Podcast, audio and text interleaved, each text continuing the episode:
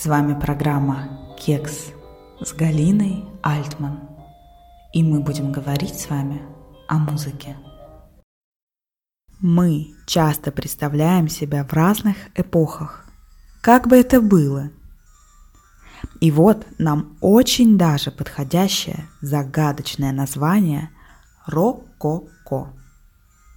Звучит красиво, и смысл носит такой же изящный, как и сама эпоха. Принципе, эта эпоха длилась недолго. В XVIII веке она расцветает вместе с Марией Антуанеттой. Но мне кажется, вы уже представили этот прекрасный розовый парик, как кадр из фильма, и пышным вычурным платьем.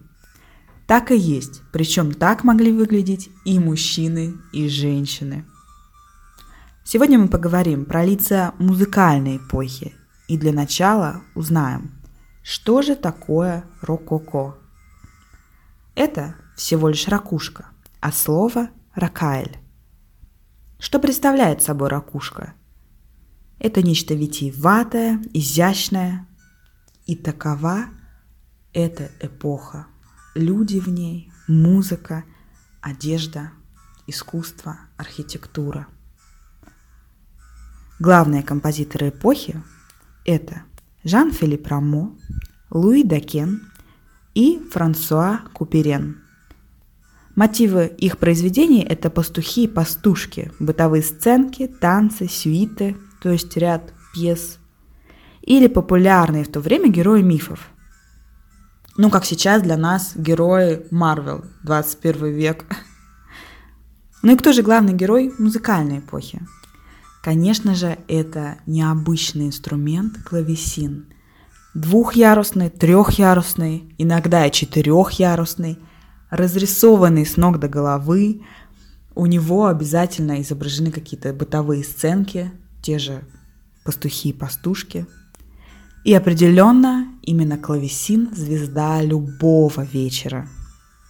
Кстати, именно поэтому в музыке эпохи Рококо столько мелизмов, то есть украшений, как будто все время бабочки щекочат по клавишам. Этот прием мало того, что отдает дань эпохе, так еще и заполняет собой пустоту звука.